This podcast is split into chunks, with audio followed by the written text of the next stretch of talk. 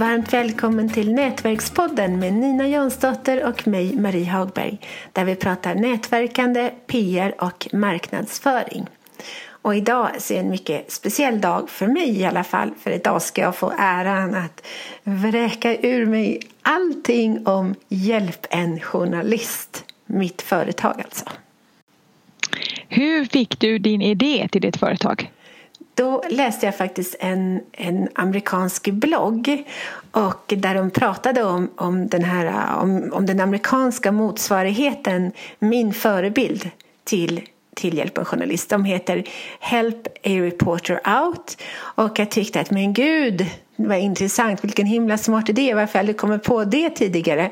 Men sen så ändå, seg som jag är ibland, så tog det mig säkert tre dagar innan poletten ramlade ner och jag kom på, men gud, det är det jag ska ägna mig åt. Och så då satte jag igång Facebook-sidan och tre månader senare så var hemsidan igång också.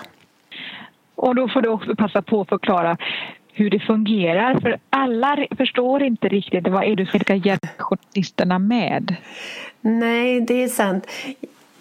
De, jag hjälper helt enkelt journalisterna att hitta intervjupersoner eller intervjucase som det kallas på journalistspråk till deras artiklar, radio och tv-program. För det är inte alltid lika lätt som man skulle kunna tro för journalister att hitta, hitta de här intervjupersonerna. Jag pratade med ja, en stor tidning en gång och de sa att de hade spenderat ett halvår med att försöka hitta intervjupersoner och då var det, de sökte ett jämställt par i Stockholm. Det gick inte, ett halvår! Så att jag känner att jag gör verkligen en insats här för både journalister och för de som vill berätta sin historia i, i media.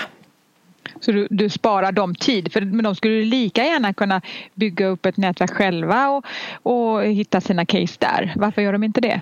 Jo, men det, det, förmodligen, de kan absolut bygga upp sitt eh, nätverk själva och hitta case där. Men förmodligen så har de redan spammat ner sin eh, bekantskapskrets eh, hundra gånger om redan. Så att det här är ett bra sätt att få in, få in lite nytt blod och lite nya kontakter att, att intervjua. Och sen så, men en sak också som jag vill berätta och det är att många journalister de sparar på sina intervjupersoner. De kan spara på dem i flera, flera år. Så de har ju också väldigt, de flesta har egna men det är alltid bra att skaffa lite nya ibland. Är det någon speciell typ av case som vanligtvis efterlyst? Det är, efterlyses? Det är oftast kvinnor. Det är, det, det är den minsta gemensamma nämnaren. Och sen så är det oftast eh, privata sammanhang som de efterlyser. Jag skulle väldigt gärna vilja att det var fler företagsrelaterade. Men i dagsläget så är det främst privata. Men å andra sidan sett alla är vi privatpersoner utanför vår profession. Så jag tycker inte att det gör så himla mycket. Och dessutom vill jag poängtera att i så gott som alla artiklar, även om det handlar om verkligen något totalt privat, du får en liten faktaruta där du oftast får berätta vad du jobbar med och om du har riktigt tur, även vilket företag det är. Så att förakta inte de här privata efterlysningarna vill jag verkligen poängtera. Vi har ju också pratat om det i en tidigare podd att det ger träning i att synas, att eh, det ändå kan ha ett värde även om du tycker att det, det, artikeln handlar inte om dig och ditt företag. Mm. Visst är det så. För att efter ett halvår så kommer alla ha glömt att du, vad, vad artikeln handlade om. Men däremot så kommer de komma ihåg att åh gud, Nina, det är henne, henne jag läser om då och då. Hur fungerar en sån här efterlysning rent praktiskt? Hur är gången? Jo, att journalisten skickar in sin efterlysning antingen direkt på hemsidan eller till mig om de vill vara, om de vill vara anonyma i sin efterlysning. Och sen så lägger jag ut efterlysningen i alla sociala medier och skickar ut ny, till nyhetsbrevet och så vidare. Och sen får den som känner sig manad att svara, den får väldigt gärna svara. Och då vill jag rekommendera att svara du behöver inte skriva en hel artikel, men svara med, och det är inte ens önskvärt, men svara med några meningar i alla fall. Skriv inte bara Tjena, här är jag. För det är ingen journalist som kommer nappa på det. Och det behöver inte heller vara, det är också ganska slappt att bara skicka en länk till sin hemsida. Utan skriv åtminstone tre meningar om varför du är intressant att, att intervjua. Motivera varför du är rätt person att intervjua. För att ibland kan det komma kanske 50 svar och om du då knappt har skrivit någonting då kommer du inte vara aktuell. Så det är den bistra verkligheten. Tänk, tänk, jämför det med att du skulle söka ett jobb. Då kommer inte du skriva Tjena, här är jag, anställ mig. Då kommer du göra allt för att övertyga den potentiella arbetsgivaren om varför du är en intressant person. Och tänk likadant här. En säljpitch helt enkelt. Ja, det, det är vad det måste vara. Men, men absolut kortfattat, det, det går utmärkt. Tre meningar räcker. Vad är det roligaste du tycker med att jobba med den här affärsidén? Jag vet inte riktigt. Jag tycker att allting är roligt. Jag blir... Journalister de brukar ofta sådär tycka att Åh, nu kommer jag här igen med en efterlysning. Och jag tycker bara yes, fler efterlysningar. Så många som möjligt, tack. Jag vet inte, jag tycker att det är stimulerande. Mm, alltså kanske för att Nej, jag vet inte vad det är som är så roligt men det är någonting som lockar. Mm. Vad är det mest utmanande? Det mest utmanande är faktiskt dels att få journalisterna att, att skicka in även företagsrelaterade efterlysningar, inte bara privata. Och sen så också att få att, att, att få, ja, ibland, ibland så är det inte så många svar. Det tycker jag är rätt så utmanande. Ibland är det jättemånga och ibland är det inga alls. Jag skulle önska att det var massor varje gång.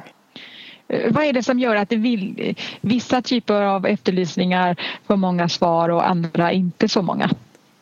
Åh, det vet i gudarna. Alltså jag, jag har försökt att fundera över det och analysera det och allting så. Men jag kan inte komma på något bra svar.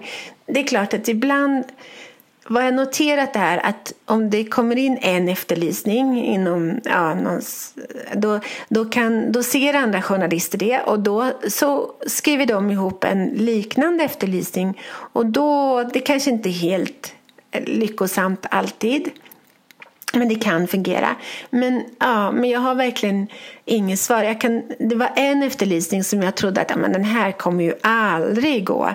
Det var om kräkfobi. Och det var så mycket svar. Det var så mycket svar som kom in på den efterlysningen så att jag förstod ingenting. Så att, eh, Nej, eh, men jag tänker att jag måste sätta mig någon gång och analysera vad det är som gör att vissa får jättemånga och vissa inte alls.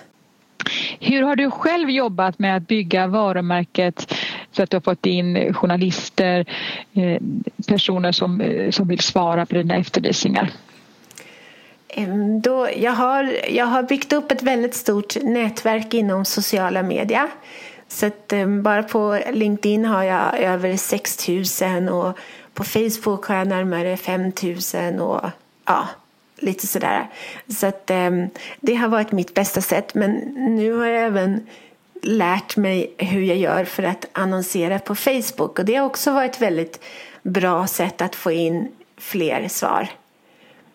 Och sen så har jag då mitt nyhetsbrev där jag skickar ut. Och Eh, där försöker jag uppmuntra läsarna av nyhetsbrevet att skicka vidare till, till dem som de tror kan vara intresserade av att svara på efterlysningar.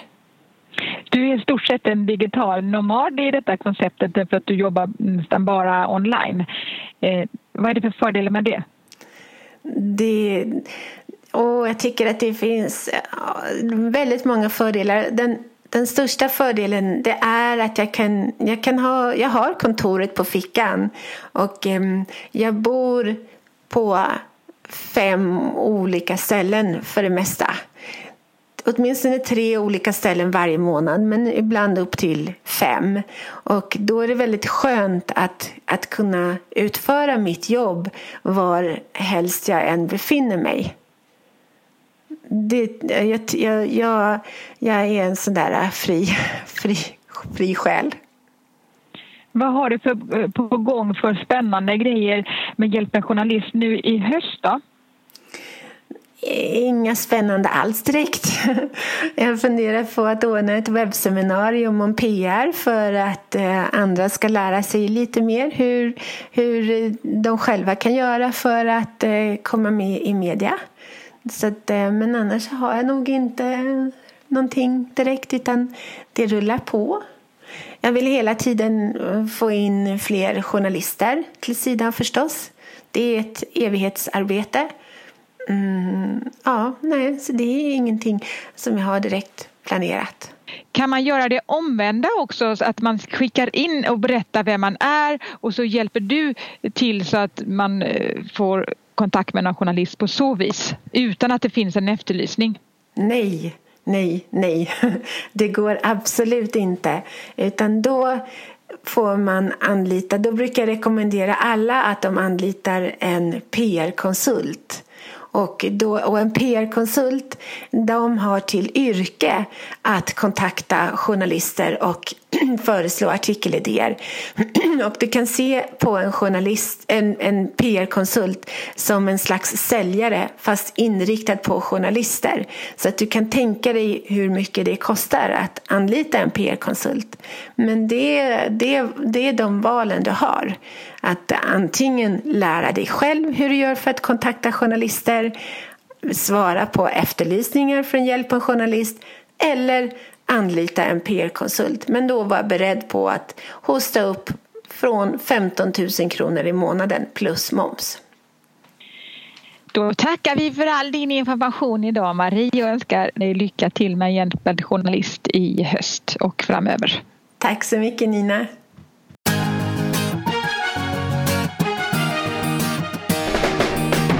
Tack för att du har lyssnat på Nätverkspodden om nätverkande, PR och marknadsföring med Nina Jansdotter och Marie Hagberg.